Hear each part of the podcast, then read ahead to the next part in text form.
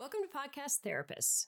I'm Sarah. I'm Amanda. And I'm Caroline. We are all family therapists at different life stages, and we also happen to be good friends. We're so happy to have you join us for a little couch time today. Please like and rate us wherever you get your podcast. And feel free to follow us on Instagram and Facebook at Podcast Therapists. Don't forget the S. We love hearing from you and want to invite you to share any questions or issues you'd like to hear us discuss. We might even do an episode on it because we bet you're not alone with it. Please email us directly at podcasttherapists at gmail.com. Thanks for coming to our session.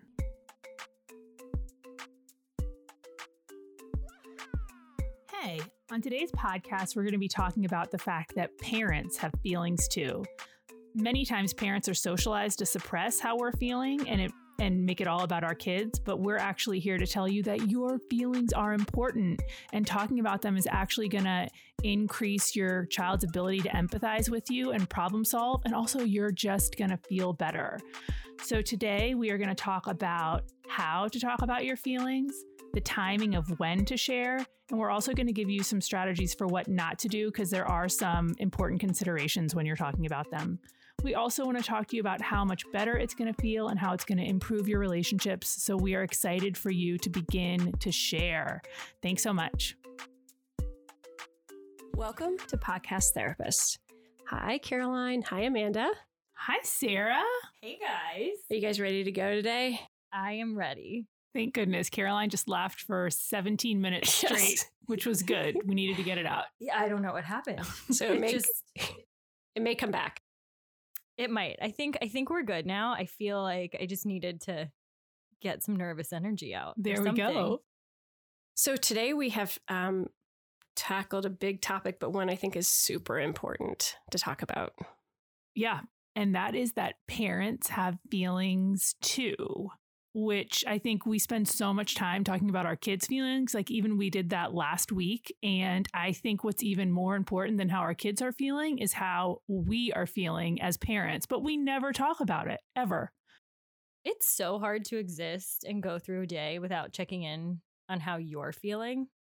And mm-hmm. so I'm like, as a parent, I can imagine you're constantly like, navigating your partner's feelings, your kids' feelings, and you're like juggling all these balls of different people's feelings. But if you're never checking in with yourself, it's like, how do you even know how the day's going? Sarah, you or Caroline, you have literally nailed motherhood, at exactly. least parenthood. that is what it is, is juggling everyone else's feelings. And it's really hard to slow down and check in with our own feelings. Absolutely. And there's not a lot of time in the day if, and especially I think if you, as um, as the default parent, if you are kind of responsible for juggling everybody's emotions and everybody seems like they're doing well, the last thing you want to do is introduce your own how you're feeling, especially if it's going to bring anybody down. So I think a lot of times the negative feelings get tucked away because essentially what we're what we're talking about is how do we talk to our kids about our feelings? So it's not even how do we talk about our feelings with our partner with our friends. Hopefully everyone has a support system where they can at least complain to other people but how do we talk specifically to our kids about how we are feeling? Because that is something very important that has been glossed over i think forever. Yeah, I mean, I think for a long time, like we didn't talk about feelings at all. Like for years and years, society was more focused on like staying alive than mm-hmm. it was talking about our feelings. And so I think there's a trickle down from that even now, where if your parents never talked about their feelings, then how would I know how to talk about my feelings? And then I become a parent and I maybe only focus on my kids' feeling Right, exactly, Caroline. And I think too, if you think about it, I mean, Caroline, Amanda, you guys are different ages, eh, and then I'm on top of that, I'm the oldest. So, but I don't know about you guys. My parents absolutely didn't really discuss feelings with us. It was almost like talking to us about their about money. Like it was just a no no. Like you just don't discuss those things in front of your children. Mm-hmm. So, how do you think kids kind of assess how their parents feel if no one's talking to them? So I think that part of what happens is that parents are told don't talk about your feelings, don't talk about your feelings. It's always all about your kids' feelings right now. It's always like we're in a helicopter parent generation. And so we are so hyper focused on how our kids are feeling and helping them and helping raise healthy kids. But what we're doing is by ignoring our own feelings, we're we are almost creating a group of kids that kind of think it's all about them said with love and my kids are in in this group as well Right, and we also are talking about entitlement right now. I mean, that's a big discussion in our in our society and our culture, and and kind of in a, the idea of protecting them from us or by you know protecting them from any feelings including our negative or positive ones we're actually creating entitled kids where we are decreasing the opportunity for them to develop empathy for example and Well, uh, oh, sorry. no go ahead caroline Um, I also think we're teaching kids that feelings are scary. Yeah inadvertently, right? Like if I never talk about my feeling until it's huge and it like comes out, then feelings are unpredictable, feelings are uncontrollable. And so it's like we have to show kids that like if adults talk about their feelings, then kids can talk about their feelings. Right. And that's basically modeling, right? Like that's that's kind of when we talk to parents about modeling things in their own homes, that's what we're talking about. We're talking about doing the thing you want your kid to learn to do. Um, and I don't know, I was raised by a generation of like, do what I say, but don't do what I do. Like, you know, my parents smoked, like it, it was lots of different things, right? Um, and it's okay for adults to do this. But when it comes to emotions and feelings, I think, you know, there, we're all humans. We all feel usually the same array of feelings. And it's really important to help label those and and share those. Absolutely. Now that I'm thinking about this, I think that obviously in this room, not obviously, but we are all women, and I think that that I can recognize that this is happening within the fatherhood community a lot is we're really working hard to try and help fathers learn how to express their own feelings because we want to raise young young men who know how to express their feelings. But I actually think we as women really need to do a lot of this work too because society has told us don't express it don't express it um, your job is to kind of make everyone else happy and so we need to take our own responsibility with that and do something different by expressing our own feelings in a healthy way Well, and feelings take up space. yes And I feel like our culture in particular around women sometimes has messaging that like you're supposed to stay in your lane and not cause a rift and not take up space. And but if, go, Oh, ahead. So I also think though with with same sex families, right? Yes. So I have I'm married to a woman, and so there's two women um, as parents, and I have to say there's still kind of a default parent role for Mhm. for me, um, and so I. Um, I probably fall into that. Not not that there's a girl part and a boy part. By the way, let me be clear. That is not what same sex relationships fall into those categories. But um, I think there's always a default parent, right? There's always a parent that kind of is the one that is balancing or orchestrating more in the in the house or hou- household. And um, I think a lot of times that might be the parent that doesn't have the same opportunity to share. Absolutely. Because you're juggling everyone else's feelings, and everyone else's feelings is taking precedence over yours. And I have to say, if we want to raise a generation of young men and women who express their feelings, which I think everyone now really would like to do, we have to model that in our homes because we cannot expect our kids to learn it just by us teaching them. We have to show them how to do it Over and over and over again. over and over because our feelings are important too. Parents have feelings, y'all. I do. Amanda, your feelings are valid. Thank you. I'm like, thanks, guys. I needed this.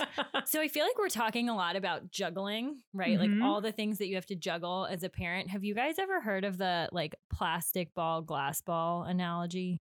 Nope. nope. Wait, deep thought from Caroline. Go Yeah. ahead. Oh yeah. um so there's this idea that like people in the world we're all juggling things, right? And there are different categories of balls that you juggle. So we could talk about like your own things and priorities and then as a parent you have your kids and you have your partner. And then you have work and then you have whatever. So every category, so like your feelings, your kids' feelings, work, your partner has plastic balls and glass balls. And at some point, you're going to drop a ball, right? Like that's how juggling works. But the idea would be dropping a plastic ball because it doesn't break versus dropping a glass ball has like a greater impact on the system.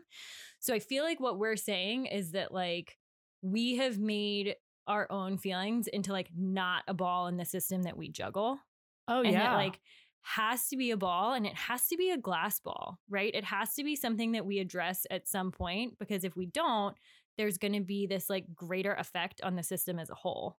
Absolutely. Mm-hmm. Wow. Does that make sense? Yes, I kind of love that. And in my head, I have this whole visual because that's how I think. This is how I like go through my day. When I have to not do something, I'm like, if I drop the ball on this, is it plastic or glass? Oh, Oh, that's great. you may have just changed my life. Mhm.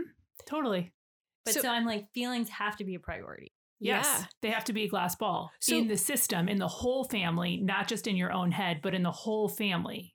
Yeah. And what I like about this too, like you said, you know, you're going to drop a ball. Everybody drops the ball all the time, at least one or two or 50, in my case, a day. So in that case, when they drop and you're not discussing your feelings, let's talk a little bit about that because these feelings will find their way out. Mhm. And it's not uh, always pretty.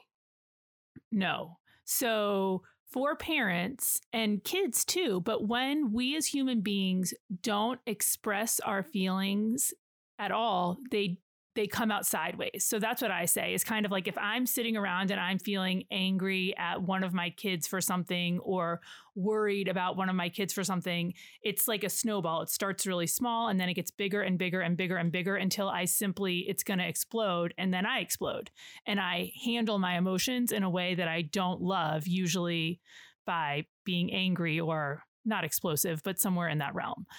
Um, and that that is scary for the kids. I'd rather them see me just say, "Hey, I'm mad about this," than a huge snowball that's being thrown at them. Well, and kids are sensitive to the moods of adults. Like kids are very aware. So they can usually tell if like tension is building. Mhm. Um, so then there's this anticipation, or if you're just not talking about your feelings and you're assuming like my kid knows that everything's fine, my kid knows I'm really happy, like they may, but it's also like kids don't usually just assume really positive things. They need the messaging that like I'm feeling so happy, right? I am so proud of you or like you know, I'm really frustrated. Yeah, kids are going to worry if we're not clear about how we're feeling because they are sensing it. So we so they're going to worry about us if we don't at least name it. If we don't name our own feelings, we're essentially not naming the elephant in the room, which is just makes for an awkward situation. Well, and some kids will actually go ahead and create the role of of release valve. So if they're feeling the tension in the household, they will act out or do something to release the pressure in the household, which usually means they redirect the pressure or the the um, tension onto themselves by choosing to, you know, get somebody like if, if you know what's going to make your parent angry then they go ahead and do it because then they're releasing that tension they feel in that parent. And and i want to remind parents i mean usually when i sit down with a family i'll say to a kid in front of their parents you know how long have you known these people? And the kid usually like you know says their age or whatever and i'm like exactly like you know your parents pretty well. Like they're good predictors of what's going to happen next. That's uh a great thought too. Yeah they they can read it they can feel it. The outburst behavior of a parent does create fearful reaction in kids. Mhm. um, there's nothing like a backhanded compliment. Um, i think i've said this before too on the podcast but if you get on the phone or you're busy doing something and your child comes in and asks for a cookie that's actually a really positive sign because they're not actually afraid of you but it's not always helpful like you still have to redirect the behavior I mean, when I'm in my therapy sessions in my closet and my kids interrupt me all the time for like, "Where's a pencil?" yeah mean like exactly that? yeah they're not afraid of you Yeah, That's they're good. not afraid. I'm like, hmm. But outbursts for most parents, I think too, when a parent has an outburst, the, the feedback I get a lot from parents who feel that they're doing that kind of explosive expression is that they feel kind of hungover after that. They don't feel good about that, you know, outburst they've had. They they worry that it has a negative effect, and then they feel bad, and then it kind of creates a secondary cycle, quite honestly, of guilt and shame and all sorts of things that aren't helpful feelings to walk around with. So, we want to give you some strategies for how to express your feelings in a way that's going to feel healthy for your family and good for your family. And I actually think I want to start part of this by saying every parent and every person in America is probably having a lot of feelings right now. It's a hard time. It's also a hopeful time. There is a lot of uncertainty in the air. And so everyone is having a lot of feelings and they're all okay right now. So I think that it's important that we can think about how do we want to talk to our kids about how we are feeling ourselves through it. That's great. So, um, how do you want to do that, Amanda? Just kidding. Laugh it out for 17 minutes. Yes, I will Caroline say had a good release. I thought. I will start with this. So one day, probably in August, my oldest son was so grumpy. We were having such a hard time. It was in the midst of the pandemic and and kind of the quarantine and the two younger kids were losing their minds and so we locked the door and I locked them out of the house and my oldest and I who's 9 I sat on the couch and I said I'm just really sad I'm really sad that we can't go to dinner and there's no swim team and things are hard and I'm worried about folks. And he just looked at me and he was like, Me too, mom. And we just sat together. But it had been months of that kind of build. Like that had been building, but we hadn't named it. And the second I named it, I promise you, the, the his mood shifted. It completely shifted because I gave him permission to say those things. And I don't even know what inspired me. I think it was probably loving irritation with my other two. I also locked the dog out. Everybody was out of the house except for me and my oldest. But it was really helpful. Well, and so you put a name to it, Mhm. right? And then it's not just like this scary thing that's floating around the house. of, Yes. like a feeling. It's like, oh, I can I can identify what it is that's going on. And I think this is why feeling words are important. Yes. Right? So know the feeling. You have to yeah, you have to be able to identify like what is it that's going on in my body or in my brain so that I know the feeling, right? And so you can use like talking about your feelings. We said modeling, but it's also like teaching the actual feeling. Yeah, giving a name to something. I mean, I remember my daughter getting old enough to finally feel PMS, and PMS can make preteens feel pretty crazy. And I finally just sat down and said, There are just going to be days where you feel miserable. hmm And there's not a word I can think of that actually fits it better. And then finally, there was a word for it. And so that was the word that would come up, you know, occasionally if, you know, we, truthfully, I would usually notice ahead of time by just the mood and the tone of voice towards me. But um, it was nice to have her be able to say, oh, I'm having one of those days where I just feel miserable. because we kids need to know the names for their feelings and part of how they know those names is us teaching them and so you know just like you said, Sarah, kids can feel the tension in the air. They can feel the mood of a room, but they don't always know the name of what that is. So if we can give that feeling a name, we're actually teaching them the word for what's happening inside their body. And that's a huge skill. Like that, that right there is a lot of what parenting is and a lot of what healthy emotion regulation is for kids is figuring out what that sensation in their body is and relating it to a word. Yes. And this is why you have to talk about the hard feelings, Yes. right? Because if you're only talking about like, you know, the fun, joy, the happy umbrella feelings like joy, excitement, silly, funny, white, I can't talk. Um, but like you're missing some of the cues of like all of the difficult feelings. And if you model that, then you're again giving permission that like all your feelings are okay. So all of your feelings are okay as an adult all of your feelings are okay as a kid. Right. Can I circle back to when you locked your kids out? Um, it, they were safely locked out. I just want to say that so no one thinks you that you locked them out in the front yard of a busy street or something. Like No. you knew they were safe. oh, just, they were 100% safe. I live in a cul-de-sac. just want to say I that. mean, I mean, was my youngest dressed? Probably not. That's fine. we won't. We just won't talk about that. But I think, um, yeah. So I I know that for for me, sometimes even as a clinician, there will be days that are just really tough. I've sat with a lot of people during the day with big things going on and and I've so I've held space with folks suffering all day. And there are times where I come home and I just want everybody in my house to be happy and harmonious, which is completely unfair by the way, because my house is no different than anyone else's house. And um, I have to catch myself because I I want I want that. That's not what they want. That's not even a part of their day-to-day situation, but because I've come off a hard day at work or something that's gone on in my work day, um, I then in turn are holding my family to a new standard, which is not fair. Um, and then myself too. I'm holding myself to a new standard. I don't want to come in and say I've had a hard day. I want to come in and be like, hey, yeah, everything was awesome because it just feels like if I do that, I'll throw everybody off. And I had to really learn about that when I was when my my daughter was younger because I caught myself doing those things. So what do you do then if you've had a hard day? How do you express that? I just don't go home. I um, I'm just kidding. I do go home. Um, usually I will. Um, so so part of it is figuring out timing. I think timing is the number one thing that we want to talk about with figuring out how to share the feelings. But I I try to first check myself at the door and kind of see where I am with things. And now for like everybody, um, my door is the only door I'm walking through. There's I don't drive anywhere. I don't. I just walk out of my office, but um, I just see where I am and I make sure I'm regulated enough to walk into my family situation. And it means I might need five minutes downtime before I then go join my family if I've been in a situation that's been stressful. Um, or and and then when I go into that situation, I just make sure I'm in a good place to be able to share my feelings if they're ready, and I, I assess the timing of the situation. Mm-hmm. Um, so one of the things, for example, the timing that I'm famous for, and I just shared with you guys was um, I'm really I'm always the one that decides to call a family meeting in my family. Um, my family hates family meetings. Let me just say that. And there are only three of us. We have one kid. Like it's not like we need a family meeting.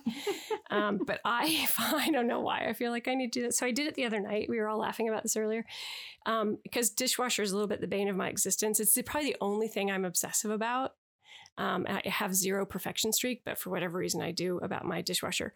So I, um, we were all having a great time. Everybody was sitting. We were watching a movie together. Everybody was at peace and enjoying it. And I walked in the kitchen and I realized that all the dishes were in the dish in the sink. And so I said, "Okay, guys, pause the movie. I'm calling a family meeting." Okay, are you feeling this? this is an example of bad timing, by the way. So I bring, I, I sit down and I turn and I face them. I was like, guys, we need to have a family meeting. It is immediately met with resistance because everybody's relaxed and enjoying themselves. Let me say it again. And I'm like, I am not the only one who can load the dishwasher okay, what have I done well in that moment?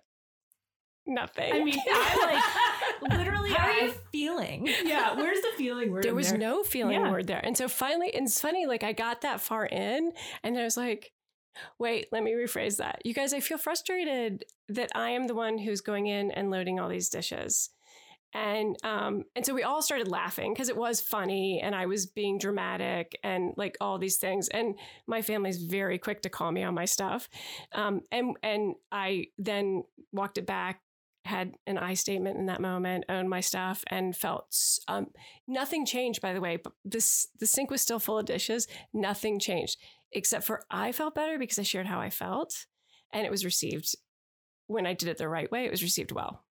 And when Sarah and we did just talk about this, and I'm like, why is it that we, the primary caregiver, the default parent, feels like we have to call a family meeting right. to talk about our feelings?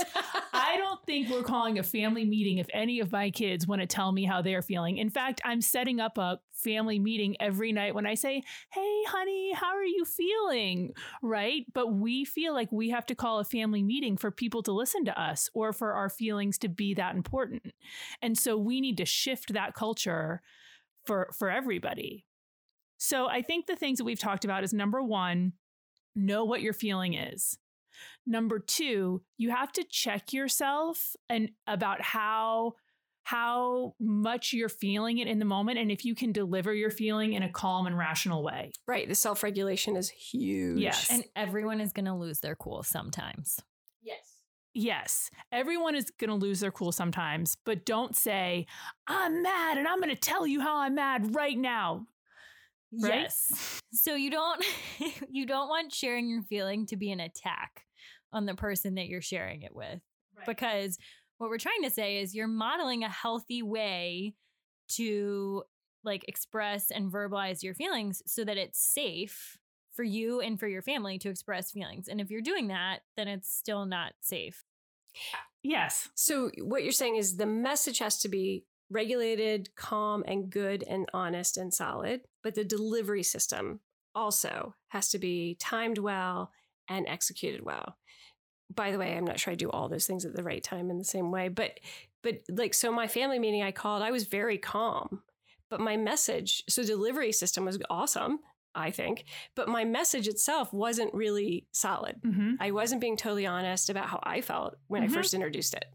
No, you were doing what I essentially call everybody in my family therapy sessions out on. It's my newest pet peeve, which is we as human beings, we all know we're supposed to be using I statements. We're all supposed to be saying, I feel in order to communicate well. I feel what? Well, so what happens in every family session is people will be like, I feel like you treated me badly. I feel like you did this, which is essentially the opposite of an I feel statement.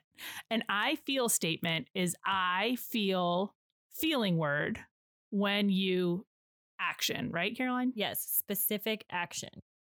So I feel sad, angry, frustrated, joyful. Any of those feeling words is the next word that should be in that statement. Does that? Yes, everybody here is nodding with me. Yes, but- sorry, yes, we're no, nodding. it's totally fine. The teenage girls are all over this one. I'm loving it with them. I'm going to put out a little PSA for teenage girls on this recent, like tomorrow, incidentally. Um, so for you all, it's I feel feeling word when you action. So I feel frustrated when you leave the dishes in the sink. Not I feel frustrated when you're disrespectful. That's not a specific action. Oh yeah. Or I feel frustrated when the dishes are in the sink is passive. I'm not saying, Guys. right? Like, So it has to be a specific action so the person understands why you're feeling the feeling. and it gives them an opportunity to correct. To change it. Yeah. Exactly. Great. You've really elevated my understanding of this. Hey, come to a family meeting. You can help me out. Oh I'm like, I know. and I have a lot of family meetings. I feel frustrated when you drop toys on my head at night when I'm trying to go to sleep.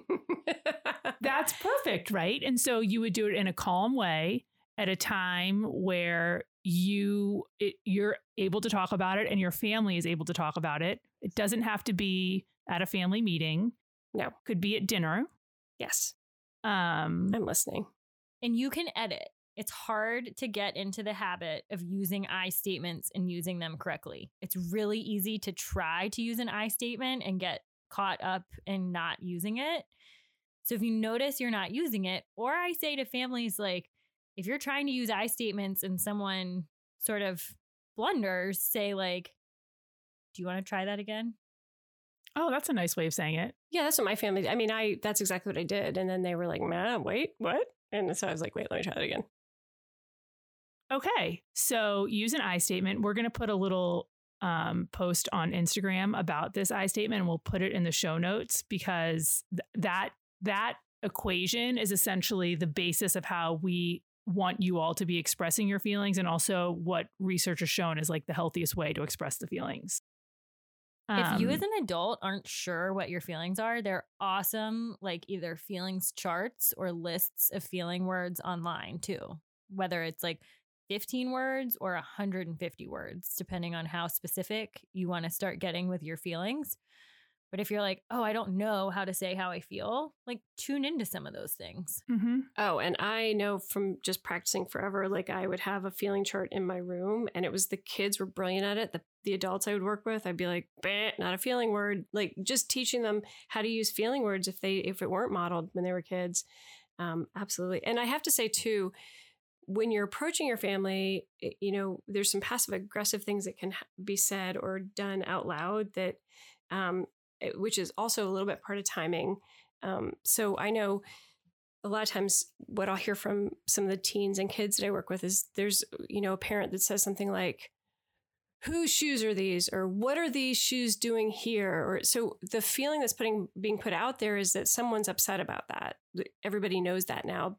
What is an accusatory way to start any question?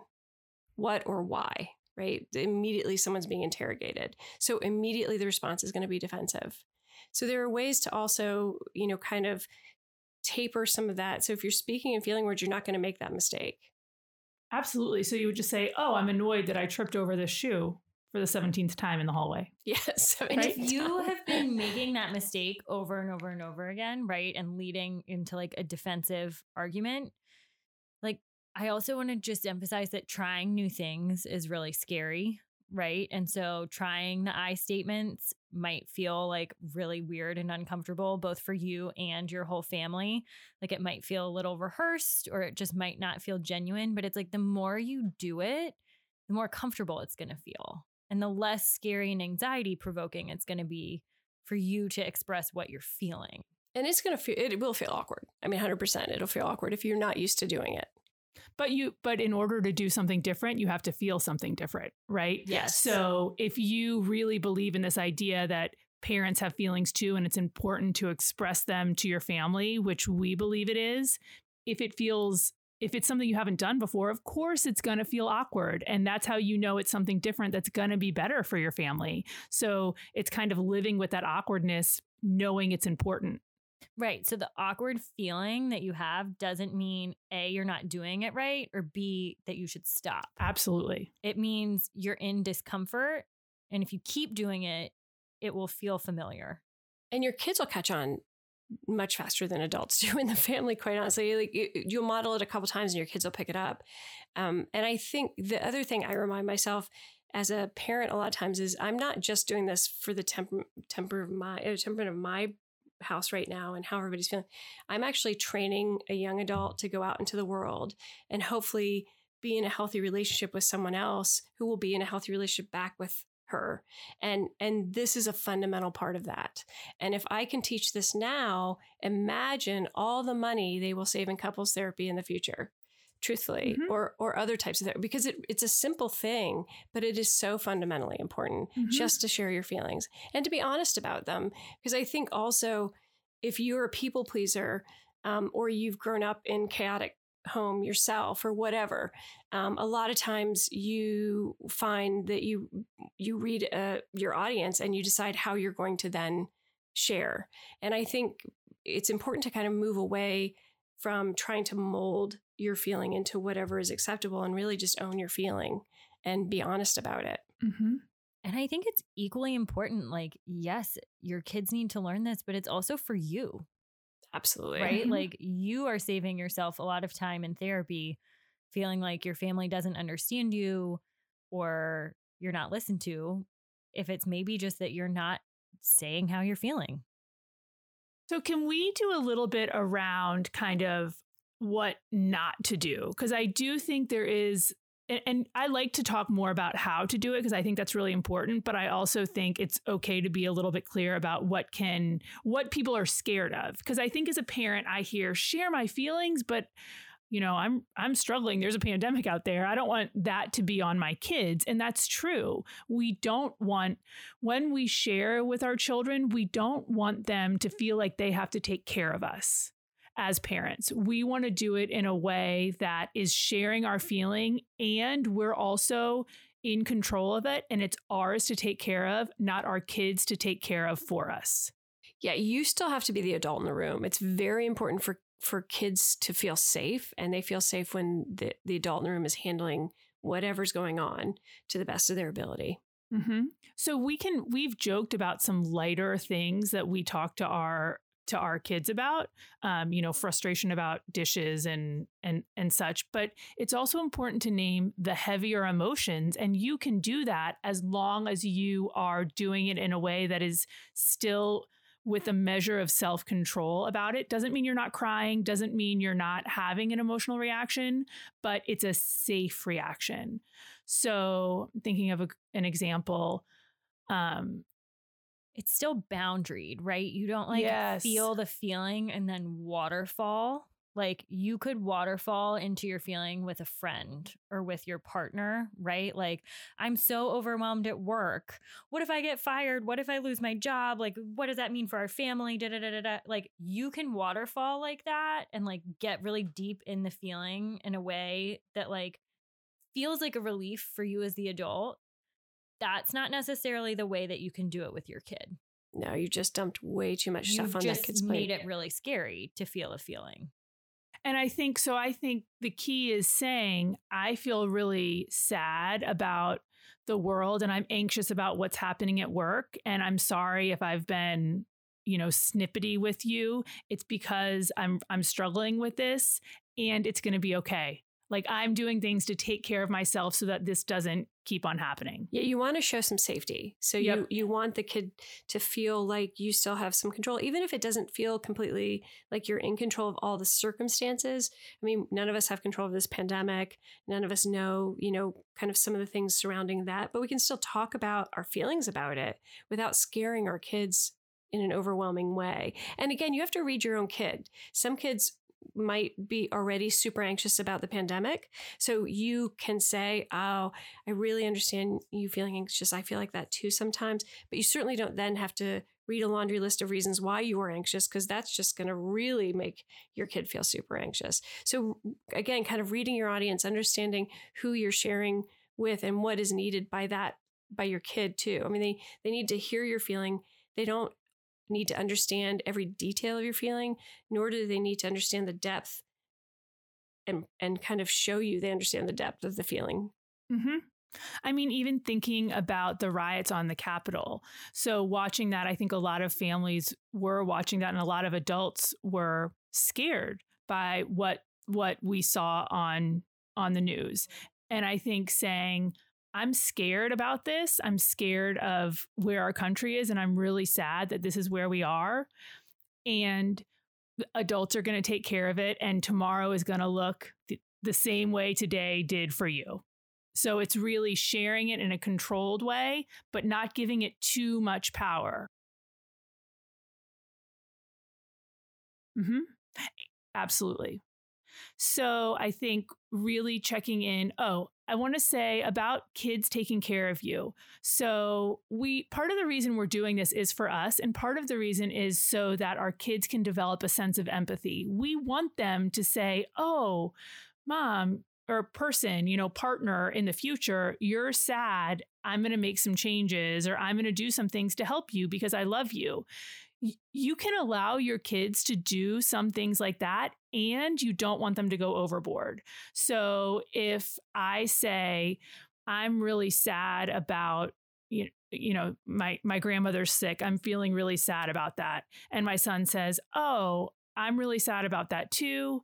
Can I walk the dog for you tomorrow to make your life a little easier?" That's great. That's a super helpful empathic response really warm and within his capability if he says, I'm going to skip school and make you breakfast in bed and clean up the house, and he's going to run himself ragged because he's worried about me, that's where I can say, you know what? You don't have to do that. Like, I can take care of all these things. I'm an adult. I'm okay. I appreciate it, but you still get to work on your own developmental tasks, which is like his own jobs for that age. Can I say something about that too? I think um, with kids, what parents don't realize is when kids have to be pulled out of childhood, to cope with something like that and they they have to shift gears and, and become what we call parentified which is to act like an adult beyond you know when they're still children they really have a difficult time transitioning back. So when we pull kids out of childhood put new expectations on them or they assume and we allow them to assume these expectations um, and responsibilities it's very difficult and oftentimes they don't go back to being a kid again. They stay kind of more advanced in their um, in their kind of, I guess, coping mechanisms and some of their maturity. And um, it's just not always healthy for them. Mm-hmm. Because then they can go into romantic relationships, mostly just worrying about the other person and not, and, and, suppressing their own thoughts and, and they're not feeling their feelings. Yeah. They're not feeling their yeah. feelings, right? They're feeling everybody else's feelings. Do we have any other, I guess, what about if your kid is telling you all about how they feel? So this is the other thing I think we all see in our in our work is a kid might be in the middle of saying I'm feeling sad about the fight we got in last night or the way you talked to me. I'm I'm hurt by the way you talked to me last night. And it's very easy as a parent to want to jump in with your own thoughts and feelings about whatever fight that was, but when a kid is telling you how they are feeling, you actually, that's not when you want to talk about your own feelings. That's when you actually want to stop and listen to what they're saying. Can you say that again? When your kid is talking to you about their feelings, that's absolutely when you don't want to talk about your feelings. Whether it was an argument with you or they're saying, like, I had the worst day at school because I got in an argument with a friend, right? You want to stop and listen to what's going on with them and not say, like, well, when I was in eighth grade and I got in an argument with a friend, because now the kid senses that this is about you Mm-hmm. and it's no longer about them. Yeah, this is not a teaching moment or a time for you to now dump back onto your kid Mhm. all the things that you felt at that age. Those are lovely stories and great narratives on your life that could be saved for another time. And even that can actually serve as a great opportunity to check back in with your kid Mhm. and say, you know what, I I know you were upset yesterday when we talked in the car. Um, I have a really funny kind of interesting situation that was, or you know, a sad or whatever situation that was really similar when I was in eighth grade. Would that help to hear about it, or are you interested? I mean. Your kid might say yes. Your kid might also roll their eyes and go back to whatever they're doing. But again, the the time is theirs if they open the floor to, to discuss emotion. Um, take it, run with it, validate it. That's a really important moment of sharing. If your kids share with you, it's huge. Um, but it is not your time then to take over. It's also not your job to have the perfect response. Caroline, you are all about like um, being so gracious to parents. I appreciate it so much because it would be really easy as someone without kids to not be so gracious to parents. And you are so gracious. Thank you. No, you, Glad I can help. No, you really Um, are. But I, you know, I think sometimes what happens is your child, again, not a parent, but your child tells you something like really heavy or overwhelming or heartbreaking, right? And you're like, what do I do? Right? What do I do with now that I have this? Like, what do I do with it? And so, what you're trying to do when you tell that story about yourself is like relate and hold the emotion. And it's okay. Like, if you don't know what to say in that moment, you can just say, Thank you for telling me you're so overwhelmed. That sounds really hard. In response to any feeling that your child ever says, if you don't know what to say, I think that can be your go to response. Is that fair? Yes, and I I was going to say there are lots of heartbreaking moments as a parent, clearly, but I have to say most parents remember that moment when your kid first tells you that somebody doesn't like them. Which Oh. happens early on, right? Mhm. Because there's someone in preschool usually or some first social setting, and they're like, so and so doesn't like me, or so and so was mean to me. It's like that moment where you're like, how could anybody be mean to my kid? You're so sweet. You're so. It is heartbreaking, but really, what that kid wants to know is that you still love them and you validate how they feel. They don't want you to fix it or be your, their new social engineer. Um, but that is like, as a parent, you so want to fix it. You so want to not have Mhm. them suffer in any way. So I think um, it's an automatic parent response, but it is one to be, like you said, Caroline, it's so helpful not to jump in and do that in that moment. Um, you're giving your kid a chance to grow. Mhm. So, we do think it's important that you share your feelings, just not immediately piggybacking when on when your kid shares their feelings. And I think we'll do a whole other podcast on how to respond to your kids' feelings because that's just as important because ultimately we're saying talking about feelings is important. And the reason we are talking about this stuff is because we know you love your kids and we know your feelings are important and and introducing this into your relationship with your kids is only going to improve their lives and your lives and your relationship together. Absolutely. And your whole house will benefit. It's not just you, your kid. I mean, other if you have other children they're watching, they're going to benefit. Your partner will benefit. I mean, modeling goes a long way. And it's important that our kids see us as people because it's not all about them. I mean, up to a certain age, like five, it is mostly about them. And then it's not all about them.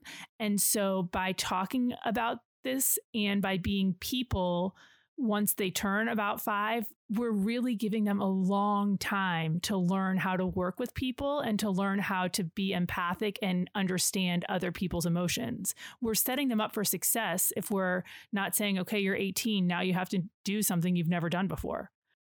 Feeling your feelings is empowering. Yeah. Yeah.